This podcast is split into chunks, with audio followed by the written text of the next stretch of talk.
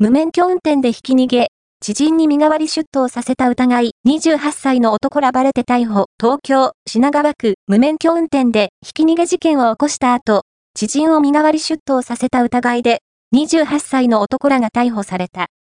藤原はじめ、早容疑者、28は、2023年8月、東京、品川区で、無免許で車を運転中、衝突したトラックの運転手に怪我をさせ逃走した上、知人の男に身代わり出頭を依頼した疑いが持たれている。さらに、知人の男の依頼で実際に身代わり出頭した疑いで、菅野裕樹26容疑者も逮捕されている。菅野容疑者は、自分が事故を起こしたと出頭したが、防犯カメラに映っていた、現場から立ち去った藤原容疑者とは、容姿が大きく異なっていたという。